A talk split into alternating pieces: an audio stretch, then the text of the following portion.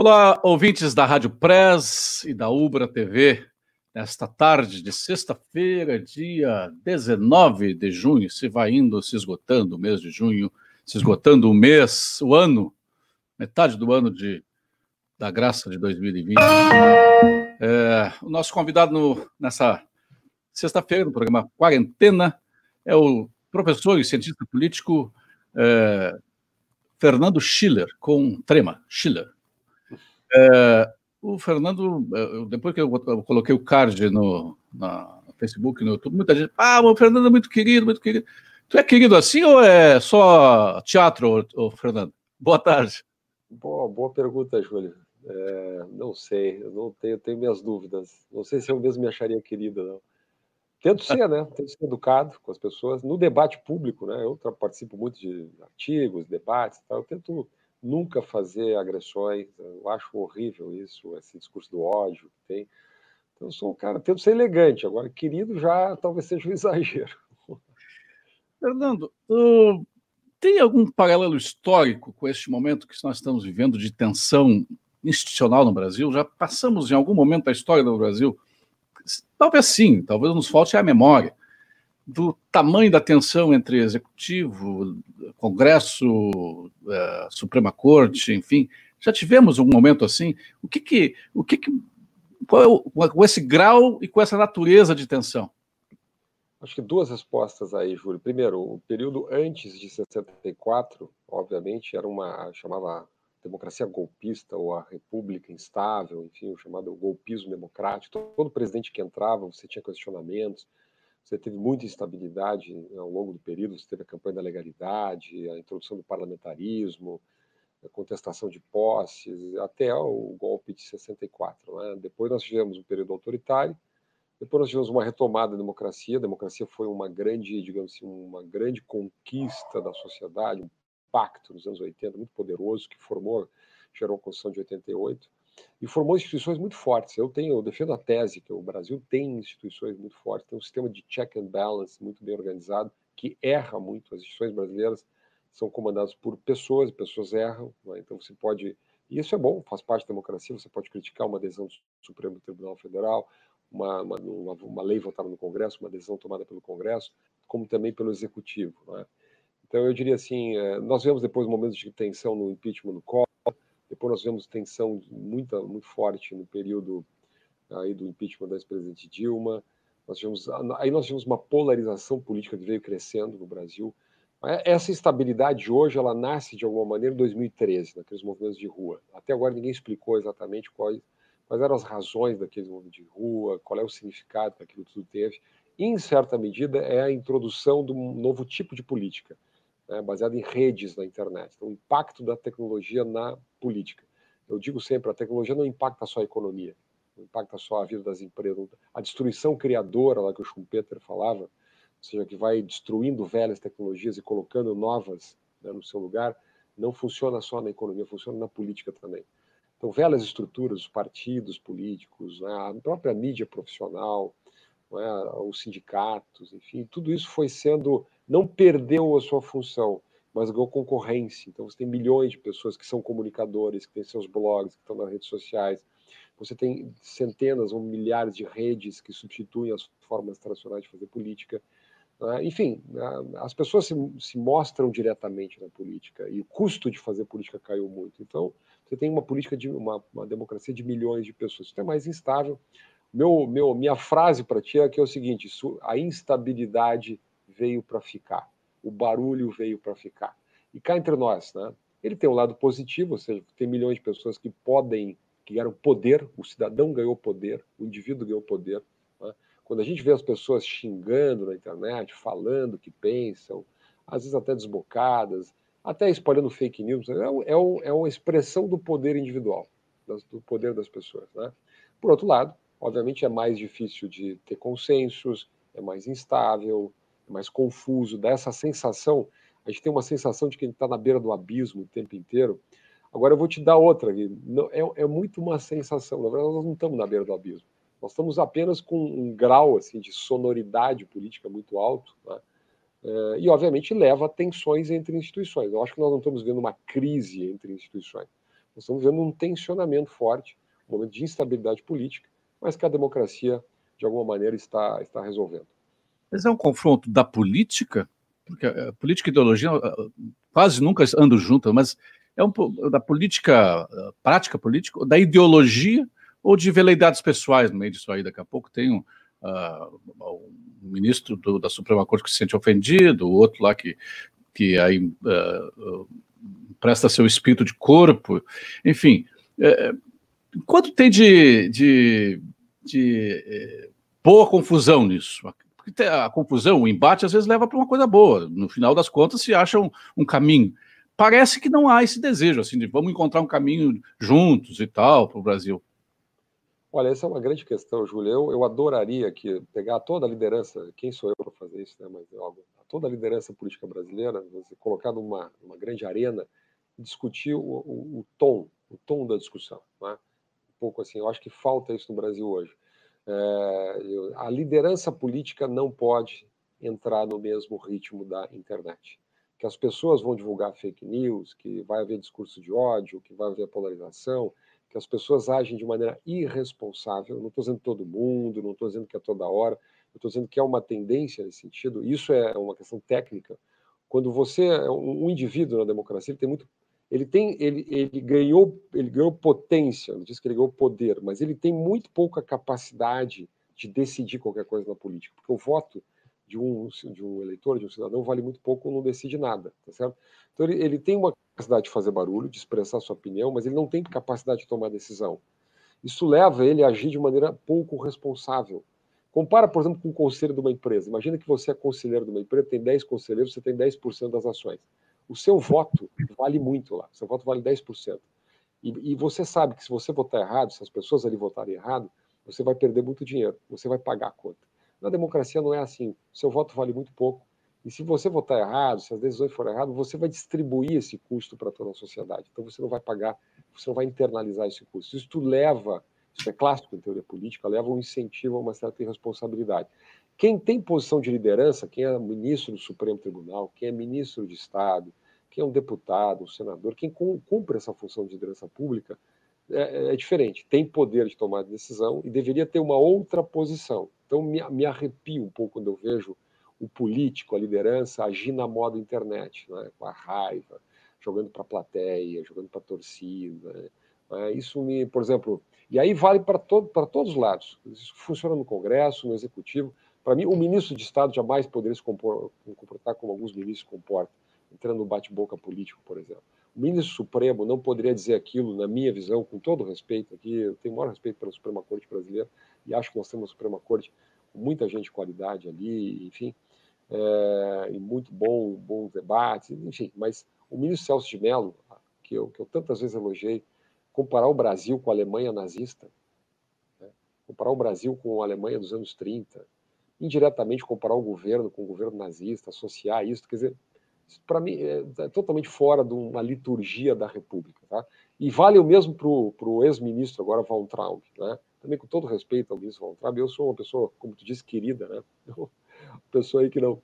Eu não gosto, eu, mas não, não pode mandar prender, dizer que vai prender vagabundo. Isso faz, está fora do, da, da, liturgia de uma boa democracia, de uma boa república, de um bom debate público. Né? Eu acho que este é um aprendizado. Eu não estou aqui fazendo pregação missionária pela cortesia, simplesmente. Eu acho que vai ser um aprendizado das nossas instituições, ou seja, fazer essa distinção. Né? Quem cumpre função de Estado quem cumpre função de liderança na República não pode entrar nesta mesma onda.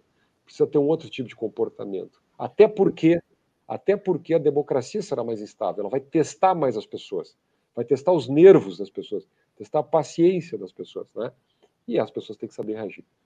Pois é, tu falaste do empoderamento do eleitor, que é, especialmente depois da tecnologia, a tecnologia deu, as redes sociais deu, deu esse empoderamento ao eleitor, o eleitor, mas ao mesmo tempo ele sente que as, o poder não mudou de mãos. Oligarquicamente continua na mão dos mesmos, mesmos parece que os mesmos de sempre continuam mandando. E isso é que cria talvez essa tensão, essa, essa raiva, essa, essa indignação e resignação de que a vontade uh, entre aspas, popular não se expressa na, nas votações do Congresso, não se expressa no desejo, do, na, na, nas votações do, do STF, é, enfim, que daqui a pouco o STF prende alguém por crime de opinião e manda soltar uh, criminosos, estupradores. Aí é uma, esse, sabe, essa, é, eu quero, mas não consigo mudar. Oligarquicamente, o poder continua na mão dos mesmos. É isso? Olha, duas coisas. Primeiro, é, sempre numa sociedade complexa, plural, sempre vai haver divergências. É? Então, é, você pode concordar ou não com uma decisão do Supremo, e as pessoas tendem a uma certa passionalidade. Né?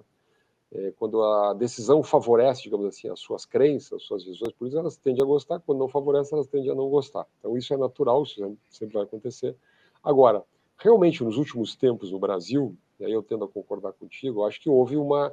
Eu acho que nós saímos um pouco do, do, do vou brincar com aquela música, cada um no seu quadrado, né? acho que muitas pessoas saíram um pouco do seu quadrado. Né? Essa, esse inquérito das fake news, comandado pelo Supremo Tribunal Federal, ele parte de uma ideia, na minha opinião, equivocada. Qual é a ideia? Que você pode regular a internet. Primeiro, não se pode, não se vai regular a internet. E pior, que você pode definir uh, o que pode ser dito, o que não pode ser dito de maneira muito aberta.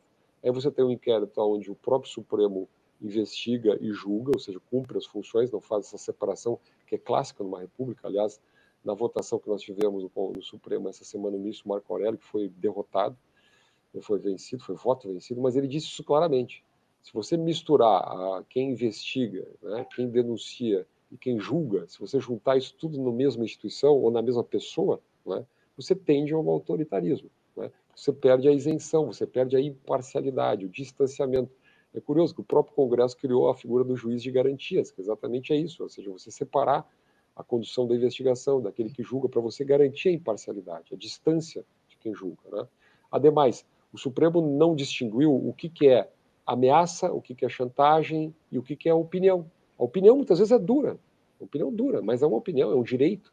Por exemplo, eu citei aqui o, o deputado Luiz Felipe de Orleans e Bragança, que é um deputado do PSL, né? Pode-se gostar ou não do deputado, ele gostar ou não do PSL, não é a questão aqui, mas ele expressou uma opinião dura, uma opinião dura sobre o Supremo Tribunal Federal. Não, não é sequer uma opinião ofensiva, no sentido de que não ofendeu ninguém, não mexeu com a honra de ninguém, nem citou ninguém. Ele, ele expressou uma opinião de que hoje o Supremo, na visão dele, era a maior, a maior ameaça, ou uma grande ameaça, ameaça o, o, Estado de Direito, a democracia, enfim, a visão dele, é um direito dele. Não é nem como deputado, é como cidadão. Tá certo? É. Ele foi arrolado no inquérito, no inquérito dos fake news. Por quê? Por que, que ele foi arrolado? Né? Eu mesmo eu tenho feito essa pergunta, inclusive, né, porque eu acho que é a nossa função como mídia, como imprensa, perguntar as coisas que incomodam. Que incomodam. Então, eu, não, eu, não, eu, não, eu, sou inteiramente contra o discurso de ódio. Acho que quem faz chantagem, ou quem ameaça, ou quem usa da violência, precisa ser devidamente processado. Acho isso inaceitável. Né? Agora, misturar isso tudo né, e, e, aí você começa a punir opinião, e aí, aí eu acho que o cidadão. E o mais interessante é que parece que é, é, é, pune a opinião de um lado só. Porque a gente vê quantos uh, outros agentes políticos, entes políticos, é, que já se manifestaram contra o. A, palavras até mais duras do, contra o STF e não sofreram nenhuma, nenhuma sanção. o próprio, próprio e há um medo, há um medo de uma ditadura perfeita, ditadura da, a, da, a qual tu não pode recorrer à justiça, porque é a, a, a, ditadura do judiciário. É, por exemplo, isso, se, se eu imagino o, o, o, presidente da República, inclusive essa última semana, ele, na minha opinião, equivocadamente, né, mas ele acionou o Ministério da Justiça para que houvesse uma, um inquérito, fosse pedido uma denúncia, enfim, contra um cartunista, um jornalista que divulgou uma suástica. Né, Suástica, inclusive, é, o uso da suástica é proibido lá na lei antirracismo no Brasil. Você não pode utilizar esse símbolo. Mas vamos lá, eu sou, eu sou inteiramente crítico à lei de segurança nacional. Eu acho que ela não deveria ser acionada nem a favor nem contra o governo. A lei de segurança nacional ela é um resquício ainda do período autoritário, de 1983. Né? Mas, de qualquer maneira, então a Procuradoria acionou a lei contra os apoiadores do governo, né? e o governo uh, acionou a lei contra um crítico do governo, que fez uma associação ali entre a suástica e o presidente da República. Né? Então você tem um pouco dos dois lados isso, e você teve, por parte do próprio ministro Celso de Mello, essa alusão do nazismo com o governo, né? que é um tipo de discurso de ódio. Né? Então como é que fica? Vale para um lado, não vale para o outro? você não pode é, desonrar o Supremo, mas pode desonrar o presidente da República, ou pode desonrar o Congresso Nacional. Então, eu concordo, e esse é o grande problema, concordo contigo. Se, se, se, se seremos punitivistas, temos que ser com todos. Né? E eu diria, é impossível isso. Portanto, eu acho que o, a solução para isso, Júlio, é a, um modelo como é a primeira emenda nos Estados Unidos. Primeira emenda americana, que, aliás, não é à toa, são 200 anos de discussão disso nos Estados Unidos, bem mais, aliás. Eles levaram muito tempo para chegar a essa conclusão.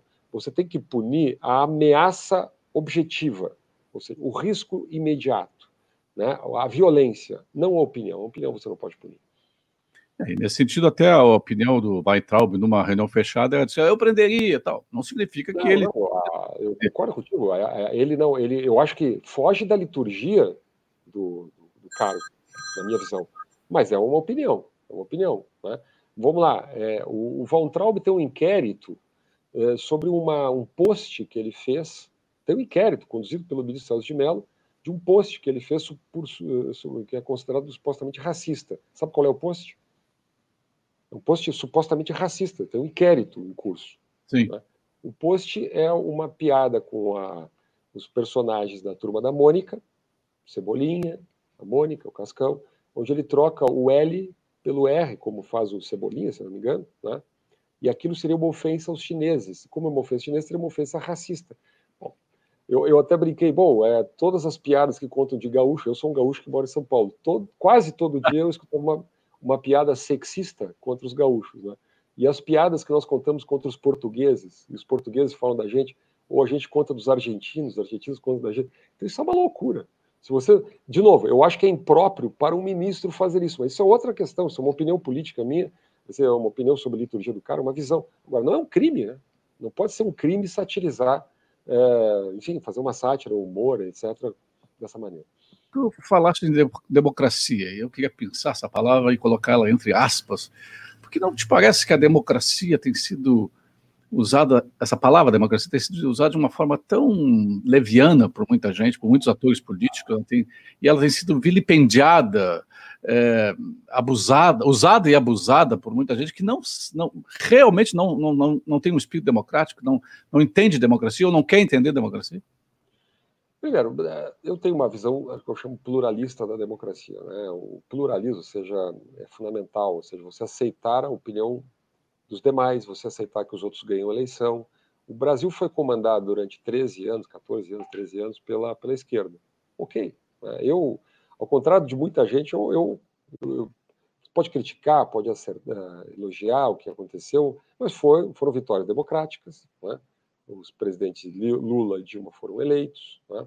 Depois houve uma um denúncia por crime de responsabilidade, o Congresso votou, teve a supervisão da Suprema Corte, um processo traumático, mas feito dentro das normas constitucionais, do qual se pode concordar, se pode discordar, democracia assim.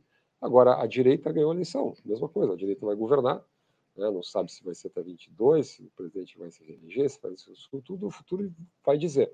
Mas é preciso ter essa saudável compreensão da alternância de poder. Quem disse isso foi o Barack Obama. Eu sou um grande fã do, do presidente Obama e ex-presidente Obama. Depois, um dia depois da eleição do Trump nos Estados Unidos, os democratas com aquele trauma, né? ah, agora vai acabar o mundo, Trump se elegeu, etc. E ele foi lá naquele caramado, lá na Casa Branca, fez aquelas clássicas entrevistas de presidente americano, disse assim, olha, pessoal, um dia a gente ganha, um dia a gente perde. Democracia é assim. Quem perdeu vai para casa, está com a cabeça quente, está com dor de cabeça, esfria a cabeça, dá um tempo, volta e pode ganhar a eleição de novo. A vida é assim. No final, no curto prazo, você vai ganhar e perder. No final, todos ganham. Né? Esse é um pouco o sentido do jogo democrático. E eu, eu, eu te vou dizer uma frase. Eu acho que está faltando no Brasil hoje cultura democrática. Ou seja, quem perder a eleição aceitar que perdeu, quem ganhou eh, respeitar quem perdeu também. Né? Ou seja, nós já viu a quantidade de vezes que a gente fala a palavra golpe, a gente fala a palavra, enfim, fascismo, nazismo, é, enfim, é, ameaças. Nós, nós estamos com essa síndrome no Brasil hoje. A gente precisa baixar a bola nós temos que discutir assim, política de educação, política de saúde, política econômica, política de cultura, enfim, e parar de discutir a regra do jogo o tempo inteiro e acusar que o outro lado não respeita a regra do jogo. Porque a gente parece aqueles, parece criança quando joga na calçada, está sempre discutindo a regra do jogo. Né? O Brasil é uma grande democracia, é preciso respeitar isso. Né? Às vezes eu acho que a gente tem um pouco de complexo de, sei lá, de terceiro mundo, não sei o que seria isso, mas complexo de republiqueta de banana, a gente acha que as nossas instituições são sempre frágeis, pois nós é. temos um frio. Eu acho que não, acho que nós temos uma grande democracia, ela é jovem, jovem, tem 32 anos, né? é, mas tem feito bem, tem, tem sobrevivido aí a, a solavancos e tensões muito grandes. A, a, democracia é uma aspiração em queda no mundo? Ela é uma aspiração é, é, que encontra é, realização no mundo? E por outro, tu falaste 32 anos de uma, de uma democracia jovem, 32 anos desde a redemocratização. Nesse período de redemocratização, não se, não, não aumentaram algumas mazelas brasileiras a ponto que algumas pessoas dizem assim, ah, bom era no tempo dos militares. Será que isso, essa, esse saudosismo pelo, pelo, pela, pelo tempo dos militares não é um pouco culpa dos agentes políticos que fizeram a democracia nesses 32 anos, uh, desde 88? Ué, de novo, tem que separar as coisas. Eu acho que é, a democracia ela é um, um, regime. Aliás, a fase do Churchill, aquela famosa, né? Pode ser, pode ser horrível, mas é o melhor que a gente tem, é o menos pior que a gente tem, certo? É, ela tem todos os problemas, ela gera tensões, ela, ela é mais difícil, né, do ponto de vista de governabilidade, etc. É, mas ela é um regime que garante direitos, ela garante a alternância de poder, ela permite que as pessoas expressem suas visões, que elites sejam selecionadas, sejam, enfim, uma série de questões aí, mas fundamentalmente ela é a expressão dos direitos. Então, agora eu concordo, eu concordo contigo no seguinte sentido, eu acho que nós podíamos ter feito muito mais nesses 30 anos, não é? Muito mais, inegavelmente. Quer dizer, nós produzimos, vamos lá, uma Constituição que ela, ela é positiva no sentido de que organizou as instituições, garantiu essa, essa robustez democrática que a gente vive, tá? isso é negável. Né? Ela assegurou uma base importante de direitos, mas era uma Constituição que criou um enorme problema em termos de gestão do Estado brasileiro. Nós, vamos lá, vamos pegar dois exemplos. O nosso sistema de educação pública no Brasil. O nosso sistema de educação pública no Brasil quebrou nós, nós tiramos nossas crianças, alunos, adolescentes que estudam no ensino básico público, precisam reconhecer isso. O Brasil precisa bater na cara, reconhecer isso. É, não funciona, quebrou. Nós tiramos a cada três anos o último ou os últimos lugares no PISA, no teste internacional feito pela OCDE. A cada três anos. É, é crônico isso. É? Enquanto isso, o setor privado ele vai ganhando dinamismo, então você cria um apartheid social no Brasil, uma enorme desigualdade. E as pessoas, ah, é desigualdade, desigualdade. Bom, o próprio Estado cria desigualdade. Como o Estado é ineficiente e os mais pobres dependem do Estado, né, e o Estado não entrega qualidade, o, o Estado cria desigualdade. Porque quando vou para o mercado de trabalho, você tem uma enorme diferença de qualidade de formação. Né? Então, eu, por exemplo, tenho defendido uma proposta hum, que alguns acham radical, eu não acho nada radical, né, que ah, na educação se façam contratos com o setor privado sem fins lucrativos de boa qualidade, que, e possa incorporar a, a, os, a ideia do voucher, por exemplo? Voucher, charter schools. Nos Estados Unidos, hoje, 7, 8% das escolas já são charter schools. Né? Aqui em Porto Alegre, aqui não estou em São Paulo, mas lá em Porto Alegre tem uma experiência com a, a escola Lumiar. Ontem, anteontem, conversava mesmo com o Alfredo Federiz, que é o presidente lá da, da, da aldeia da, se não me engano, aldeia da Fraternidade, que é a gestora. Eles, eles, eles fizeram uma grande parceria com a Escola Lumiar, então tem uma tecnologia nova, uma escola baseada em projetos. É um contrato de gestão com a prefeitura, bem feito, simples. Né? Eu não conheço detalhes do contrato, mas eu, eu, eu acompanhei pela, pela, pela, mídia, basicamente isso. Me parece um modelo muito interessante. É um, é um tipo, lá em Belo Horizonte tem um modelo de PPPs. Você tem uma gestão privada de toda a escola, toda a parte administrativa da escola, a prefeitura provê a parte pedagógica, você tem, e eu visitei lá na periferia de Belo Horizonte, escolas muito bonitas, bem organizadas, né, colhi depoimentos de funcionários, diretores, enfim. Tem modelos, eu não estou dizendo que este é o perfeito, que aquele é o perfeito, eu estou dizendo, preciso pensar, preciso sair da caixinha ideológica, da retórica ideológica, muitas vezes é uma retórica de interesses de corporações, né, e pensar lá no foco. Então, quer dizer, eu acho que é nisso que a nossa democracia vem falhando, né, muito presa a corporações, muito presa a interesses localizados dentro do aparelho de Estado. Vamos lá, vamos pegar só o sistema político. Né? Esses dias eu estava olhando, eu fui para, visitei a Suécia, fiz uma visita ao parlamento sueco. Cheguei lá, é, primeira pergunta que eu fiz para a deputada que nos acompanhava, muito simpática, eu perguntei quantos assessores tem um deputado na Suécia? E ela me disse, ela primeiro estreou a minha pergunta. pergunta de brasileiro. Eu, ela disse, no máximo um. Eu até brinquei, né? Vocês dividem deputado? vocês cortam? Não, não, porque às vezes um assessor atende dois deputados. Não, tem tanta. Né? Eu digo, pô, que bacana. E não tem apartamento funcional? Não, aqui não tem. Tem uma parte hotel, porque o deputado tem direito a quatro noites na semana, que é quando ele fica na, na capital. Depois ele tem na, vai para as regiões dele. Aí não tem carro oficial? Não, não, aqui não tem carro oficial. A discussão agora é se tem direito a um passe, a uma, um passe para usar o transporte coletivo, mas havia uma reivindicação que tirasse isso, porque seria uma desigualdade com o cidadão comum. Então, essa é a, e a Suécia cai entre nós, é um país bem mais rico que, que o Brasil. Né? Aqui talvez o, o deputado, o deputado tem 25 assessores. Não, talvez até por isso a Suécia seja mais rica. Né? Pois é.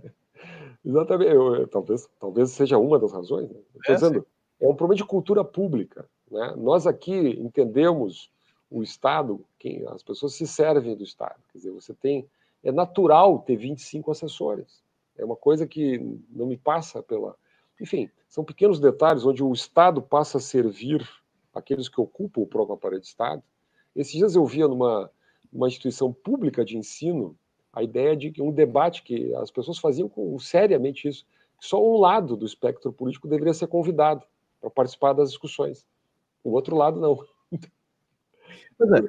Tu falaste uma... a, a instituição é pública, né? É paga por, pelos impostos de todos. As pessoas deviam pensar o seguinte: nós estamos apenas ocupando um espaço que é público, ele não é propriedade de ninguém. Né?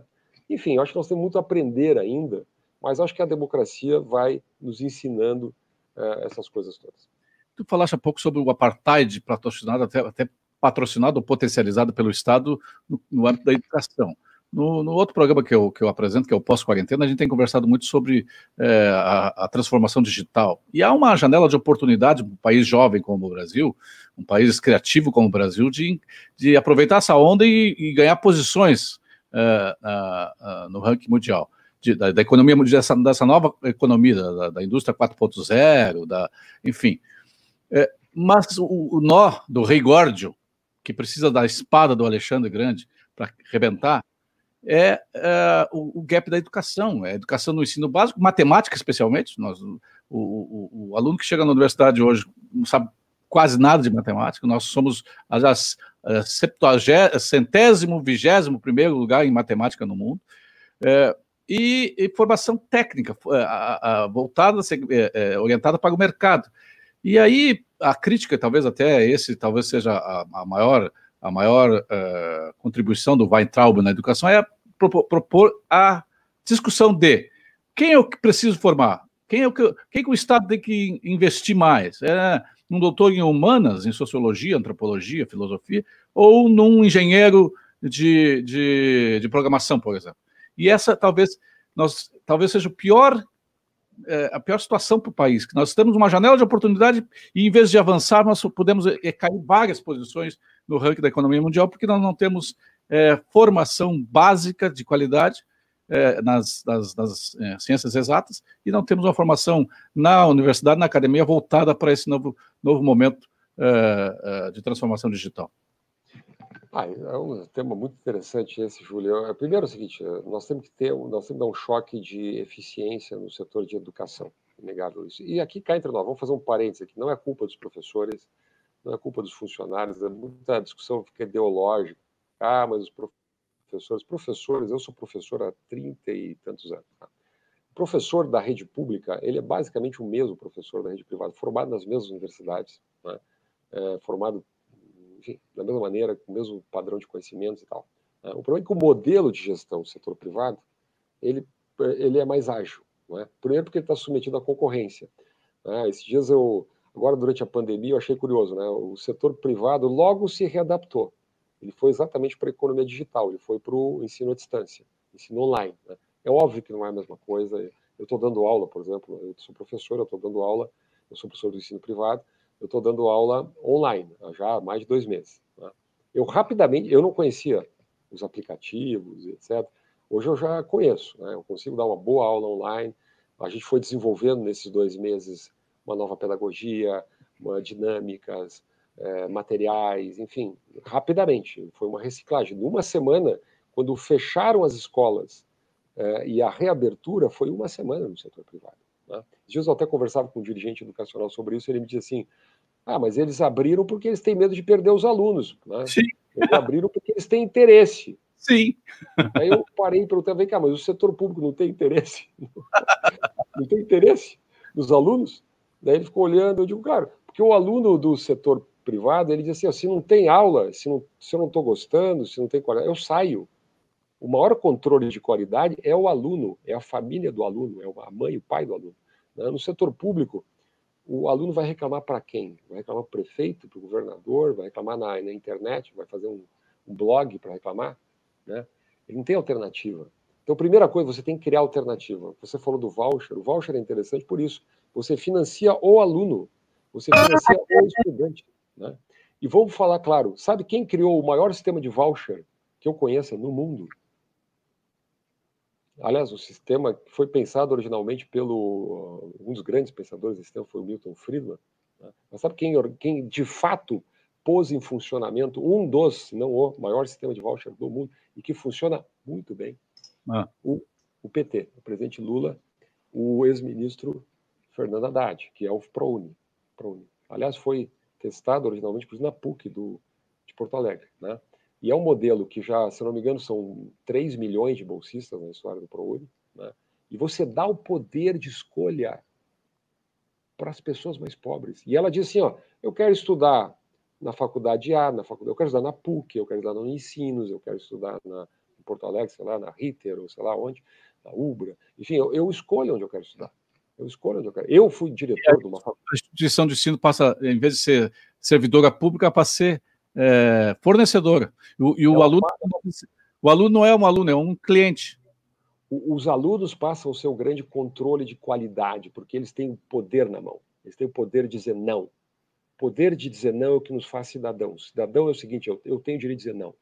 Eu tenho direito de sair daqui e escolher aquele outro lá. Eu não sou obrigado a comprar a, a quebra do Estado, o Estado falido. Né? Porque no Brasil é muito cínico o discurso. A classe média, os mais ricos, têm direito de escolher.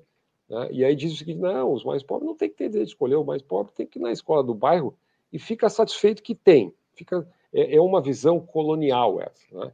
Então, eu sou inteiramente a favor de uma coisa chamada livre escolha educacional. Você tem que dar o direito para as pessoas escolherem. É a única maneira de você forçar, de fato, uh, um processo de eficientização do sistema. Né? Essa é uma essa é uma alternativa. Tem outras alternativas, né? Essa, para mim, é uma alternativa de direito e foi implementada no Brasil com sucesso.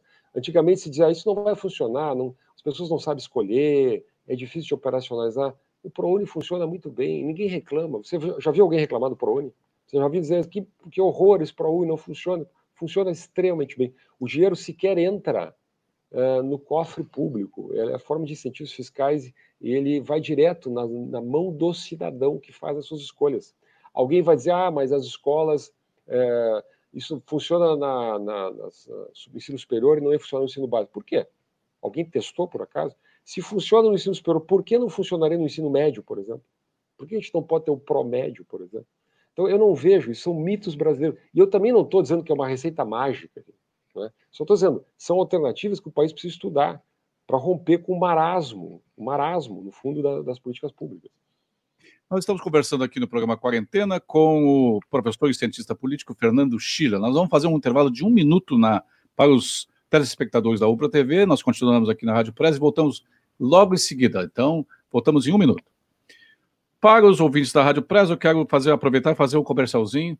É, Segunda-feira, às 16 horas, a, o sétimo episódio da, da série que nós estamos fazendo para ajudar empresários, empreendedores, profissionais liberais, executivos a, se a entender essa situação toda que está acontecendo com a pandemia, a soprar um pouco da poeira e a tentar ver como é que pode se reposicionar no pós-quarentena, na pós-pandemia.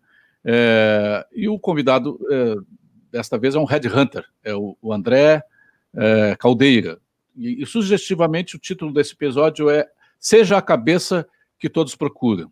Ou seja, te, te qualifica, não dá mais para continuar como era antes. Aliás, todas as profissões, todos os mercados, todos os segmentos da, de atividade econômica já precisavam se, uh, ser atualizados, modificados, é, é, transformados antes da pandemia. O que a pandemia fez foi apenas é, potencializar e acelerar a necessidade dessa, dessa transformação. Então, segunda-feira, às 16 horas, dia 22 agora, o, o sétimo episódio da série do Pós-Quarentena.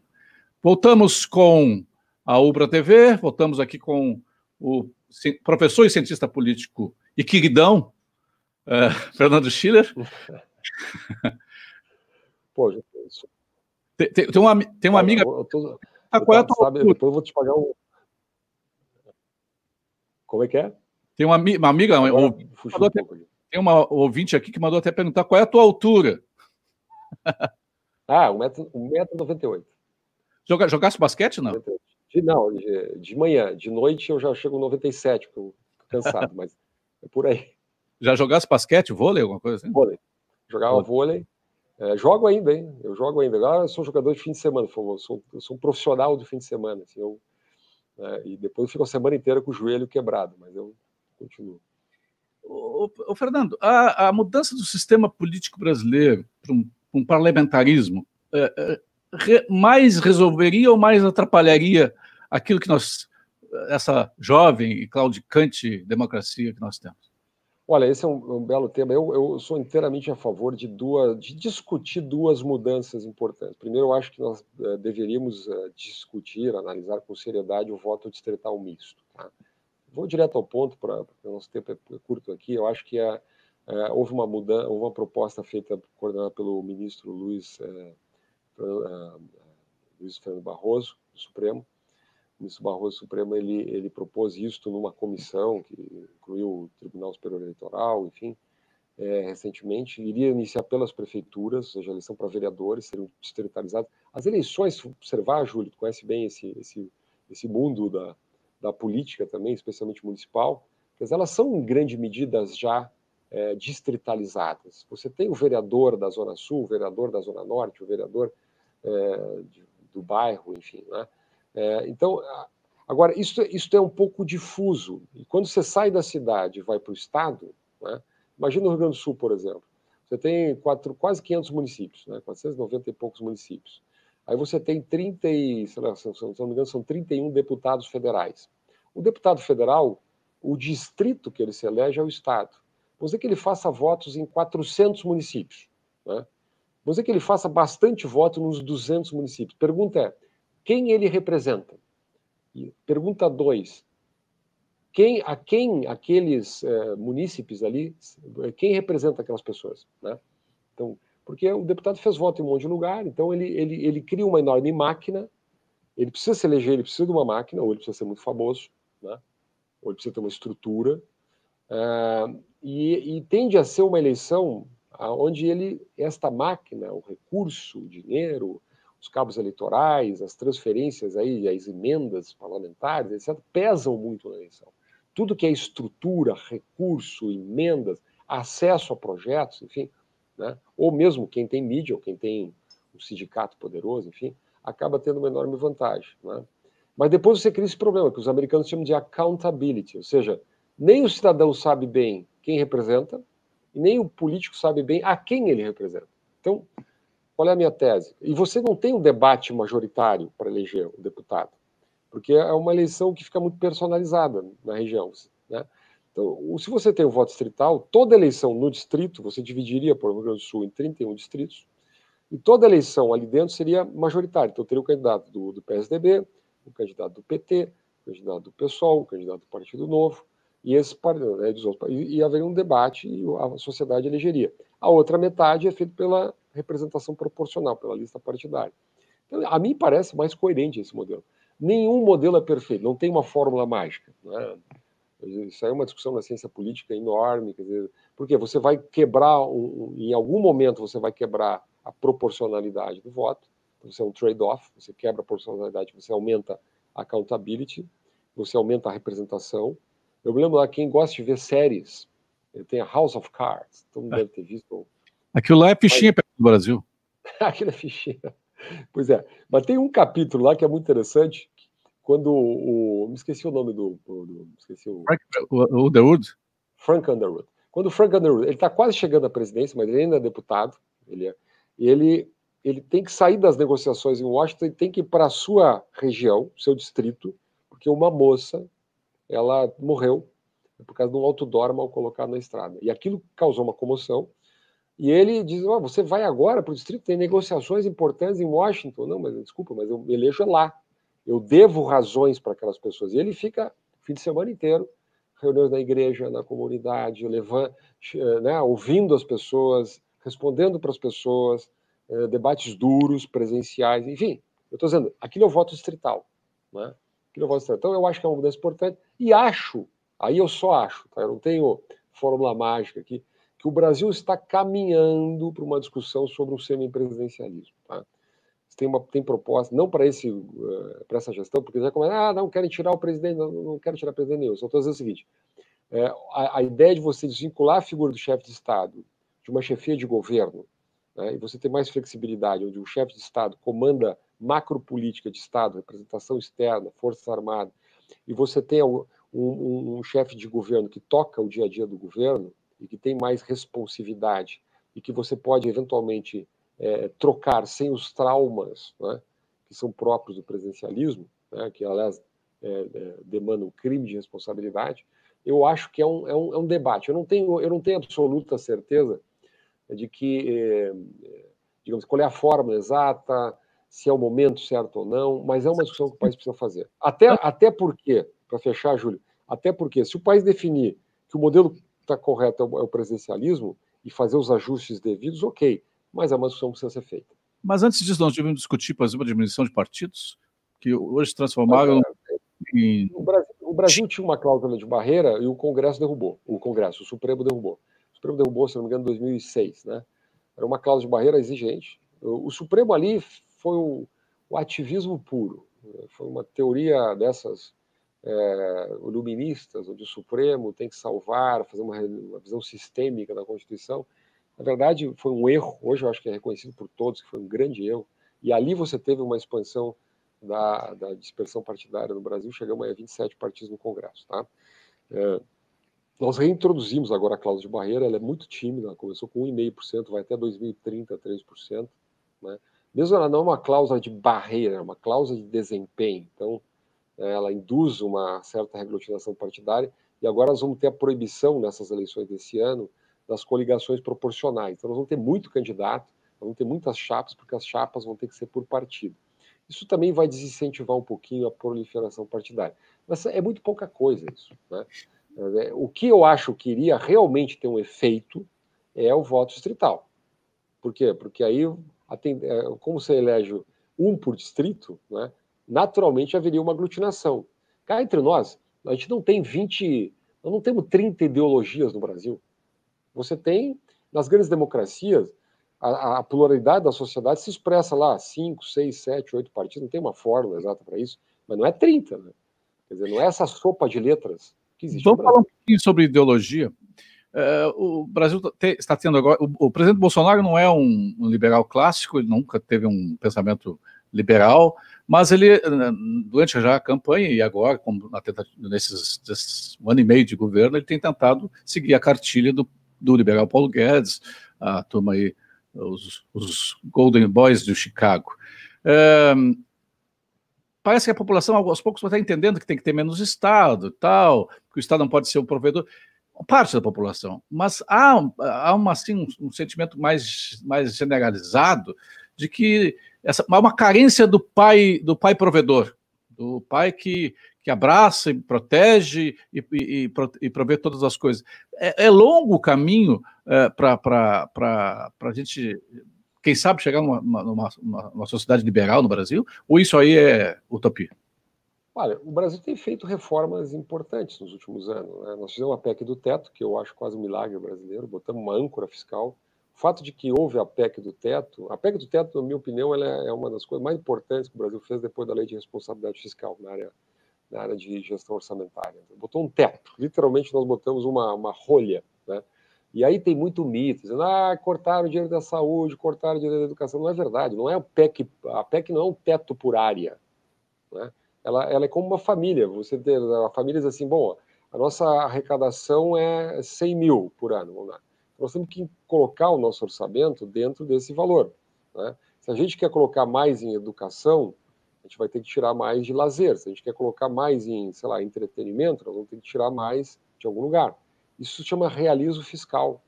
é pelo fato de que o Brasil tem abandonado o realismo fiscal, e muitos estados em particular, né? o Rio Grande do Sul é um exemplo, Minas Gerais é outro exemplo, Rio de Janeiro é outro exemplo, né? nós perdemos a mão, aí atrasa servidor, aí não tem dinheiro para investimento, aí as estradas estão quebradas. É interessante como as pessoas não conectam, né? Pessoas, o Estado está com um salário atrasado há, sei lá, 50 meses. O Estado não tem capacidade de investimento. As estradas estão danificadas. A educação hum, demandando investimento, demanda. Bom, e ninguém conecta isso com o problema de responsabilidade fiscal ao longo do tempo, né? porque é difícil a disciplina fiscal. Então, dizer, eu, eu acho que a PEC do teto ela obrigou o sistema político e pôs a nu o orçamento, ou seja, né, existe um, um problema do crescimento da despesa chamada obrigatória do Estado que vai comprimindo a despesa discricionária, aquela que o governo pode mexer, e que é muito pouco, que é 7, 7%, vamos arredondar, do orçamento. Então, e, e nessa, nessa despesa discricionária está investimento. Então, o Brasil praticamente não investe. Praticamente não investe. Né? E, então, vamos lá. É, eu, eu, eu considero que é absolutamente vital manter essa, essas linhas mestras de condução das reformas econômicas. Né? E o Brasil vem fazendo. Depois fez a reforma trabalhista, foi muito importante, a duras penas, forma difícil de ser feita, né? na CLT. Precisamos, aí tem o home office, tem o trabalho intermitente, você, o custo de contratação cai, você pode contratar mais pessoas. Aí você tem a reforma da Previdência, necessária, você tem uma, pensão da longevidade, você tem dados, reformas que são muito importantes no Brasil. Enfim, o Brasil mostrou que, de alguma maneira, com todas as dificuldades, consegue fazer reformas. Consegue fazer reformas. Né? Agora, é, precisa de um acordo político para fazer isso. Né? Acho que o ministro Paulo Guedes ele, ele lançou uma série de projetos. O governo, acho que demorou. O governo já deveria ter mandado a reforma administrativa, que é necessária. Há um certo consenso de que ela é a reforma que deveria ter vindo depois da reforma da Previdência. Então, acho que o governo demorou, até agora não mandou. Eu acho que o, o Estado brasileiro, não é só o governo, parlamento, há pouco consenso sobre reforma tributária. O Brasil precisa fazer uma reforma tributária. Se você entrar no site do Banco Mundial, tem lá o Doing Business do Banco Mundial, que é um ranking de facilidade de fazer negócio. No item carga tributária, a posição do Brasil é a centésima, octagésima quarta posição. Só tem, sei lá, seis, sete países piores do que o sistema tributário brasileiro no mundo. Só ganhamos da Albânia. Exato, por aí. Estamos... Ou seja, é óbvio que tem que simplificar o regime tributário brasileiro. Né? A carga tributária é 35% do PIB, é a maior da América Latina. Tem um problema nisso. Então, nós arrecadamos muito e provemos é, serviços de baixa qualidade. Então, tem que fazer uma reforma administrativa, uma reforma do Estado, e do outro lado tem que fazer uma reforma tributária. Vou só dar outro dado. Em 1998, o Brasil botou na Constituição a avaliação de desempenho dos servidores públicos. Está lá na Constituição. Se você entrar na Constituição, os nossos ouvintes, telespectadores, por favor, entre lá no artigo 41 da Constituição, bota no Google, a Constituição Brasileira, artigo 41. Está lá, avaliação de desempenho do servidor público. Sabe até uh, quando é que foi implementado? Só que demandava uma lei complementar. Nunca foi implementado. Houve uma lei, foi tramitou até 2007, está numa gaveta, em algum lugar no Congresso Nacional. Então, o setor privado, tu conhece bem, né, Júlio? Todo mundo é avaliado. Eu sou avaliado quatro vezes por ano né, no, meu, no meu emprego lá privado. Por que, que o servidor público. Não é nada contra, eu trabalhei no setor público muito tempo, eu, eu, eu sou apaixonado pelo setor público. Isso, Tem profissionais falando... maravilhosos no setor público. Não é essa a questão. A questão é: precisa responder para a sociedade, né, do ponto de vista de eficiência, de qualidade, de serviço, etc. Eu acho que são desafios, de novo, da nossa democracia, né, são reformas que precisam ser feitas, né, é, difíceis, mas precisam ser feitas. Essas todas são reformas liberais, que de alguma forma diminui o tamanho do Estado, dá maior responsabilidade, a maior, é, a maior é, efetividade para aquilo que é cada, cada real que é arrecadado e investido, enfim. Mas aí falamos do liberalismo e vamos falar um pouquinho da esquerda brasileira. A esquerda brasileira não tem que ela é muito muito esse esse esse gigantismo, esse esse, esse, tamanho exagerado do Estado tem muito a ver com, com o papel da esquerda brasileira, que é, foi muito paternalista, a sua praxe é uma praxe paternalista. Essa esquerda precisa se reinventar, ela vai se reinventar ou ela vai continuar nessa toada assim do século passado, ainda quase da, da Revolução Industrial, é, em pleno século XXI da, da transformação digital? Olha, interessante, né? Foi uma, uma parte, dizer, foi a social-democracia no Brasil lato senso, pegando os últimos 30 anos, que empreendeu um conjunto importante de reformas nos anos 90 no Brasil, né? é, reforma do Estado. Essa reforma que eu te falei da, da, da, da foi a, a, emenda constitucional 19, a Constituição de 1998, que introduziu a avaliação de desempenho, que criou as, as organizações sociais, a contratualização do setor privado, a prestação de serviços, etc., foi conduzida pelo ex-ministro Bresser Pereira. Ninguém vai dizer que o ministro Bresser Pereira não é um homem de esquerda, ele é um homem de esquerda, né? É, mas é um social-democrata, né? e ele na época, porque existe no mundo, digamos assim, existe uma parte da esquerda que se soube se renovar. Na Inglaterra, o New Labour, por exemplo, né? o, o Tony Blair, por exemplo, né? o Anthony Giddens, quer dizer, é uma parte da esquerda que entendeu que havia globalização, que aumentou a competitividade internacional, que tem que baixar o custo dos estados, tem que gerar competitividade, todas essas questões, precisa reformar o Estado. O welfare state moderno não, é, não deve mais ser entendido como mais Estado, simplesmente, mais tamanho de Estado. É? O Estado pode garantir que um direito seja, ah, digamos assim, é, respeitado, né? que as pessoas tenham acesso, por exemplo, à educação, à saúde, mas não executar aquele serviço. Porque o Estado cresce quando o Estado se põe a executar os serviços. É? é? Então, é, por exemplo, São Paulo criaram esse modelo foi implementado das organizações sociais na saúde. Então você tem é, dezenas de bons hospitais, o Hospital do Câncer, no estado de São Paulo, que são administrados por organizações privadas de alta competência, não tem funcionários públicos, não tem essa, essa estrutura burocrática. Né? Você tem agilidade, você tem um, hospital que funciona com a mesma qualidade de um bom hospital privado para os mais pobres. Né? Você tem na área da cultura, por exemplo, em São Paulo, a melhor orquestra da América Latina, qual é? Qual é a maior orquestra da América Latina? OESP. Ah, exato, a USESP. A USESP, São Paulo. A Orquestra Sinfônica do Estado de São Paulo. É, é, é, reconhecidamente a melhor orquestra da América Latina. Tem a Sala São Paulo, tem a Orquestra Jovem da, da. Por que, que é? De uma hora para outra. É, por quê? Porque é uma organização social. É uma orquestra privada. O músico da USESP, ele é um músico privado, ele tem contratos privados. Então tem qualidade, controle de gestão, tem uma visão empresarial da gestão. Eu sou frequente, assíduo frequentador lá, e, é, enfim, eu sou apaixonado por cultura. Quer dizer, então você vai lá para a Pinacoteca do Estado de São Paulo, que é um museu belíssimo, extremamente bem administrado, é privado. Né? Como você vai para Nova York, por exemplo, Central Park, as pessoas amam o Central Park, todo mundo vai lá, etc. Né? É privado o Central Park. Eu visitei o Central Park Conservancy, é uma instituição privada que faz a gestão do Central Park, tem um contrato de gestão com a Prefeitura de Nova York. As bibliotecas de Nova York, todo mundo elogia né, as bibliotecas de Nova York, biblioteca pública de Nova York, privada, privada. É uma fundação privada, sem fins lucrativos, faz a gestão. Só que aqui no Brasil nós confundimos o público com o estatal. A gente acha que para que seja uma oferta um serviço público, tem que ser estatal, tem que ter concurso público, tem que. Não tem. Isso é uma. E é uma mitologia né, que, que ainda subsiste no Brasil. Então eu acho que é preciso dar um choque de é, eu diria assim, eu, eu, não gosto de entrar assim mais liberalismo mesmo, porque dentro é uma situação muito ideológica. Eu acho que nós temos que dar um choque de modernidade no Estado brasileiro. E eu acho que sim, o Estado brasileiro é muito paternalista. Né? Ele, ele, por exemplo, no, o Brasil é uma das poucas democracias onde o voto é obrigatório, grande democracia. Por que, que o voto não é a expressão de um direito? A gente ainda tem aquela visão que o Pelé uma vez disse na juventude: o brasileiro não sabe votar, porque as pessoas não vão saber votar como a gente tem na educação, né? as pessoas não vão saber escolher, né? ou no FGTS, tem que pegar 8% e o governo tem que dizer onde é que vai botar o dinheiro, como é. se as pessoas não soubessem, né? É, não tivessem, um, pudesse ter acesso a uma cesta de, de produtos e, e, alocar o seu recurso de maneira né, a promover a própria autonomia dos indivíduos. Nós estamos chegando ao final, já encaminhando para o final, falamos aí três minutinhos para o final do programa. Eu queria o, o, o, Fernando também é curador do Fronteiras do Pensamento. O Fronteiras do Pensamento do ano passado parecia que estava profetizando que alguma coisa muito grande ia vir, porque tratou do sentido da vida. Tu acha, o sentido da vida e da existência, tu acha que a humanidade, de alguma forma, para encerrar, nós temos três minutinhos para terminar o programa, tu acha que a humanidade, de alguma forma, vai mudar, vai melhorar, vai, vai avançar, ou vai ficar tudo a mesma coisa depois dessa pandemia? Eu acho que uma, uma das coisas que vai surgir dessa pandemia né, é uma maior consciência da nossa fragilidade. Né?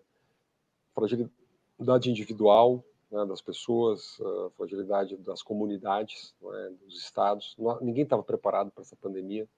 Interessante que sociedades mais bem estruturadas, onde tem mais confiança, indicadores de confiança são mais elevados, as pessoas confiam mais na autoridade umas nas outras, reagiram muito melhor.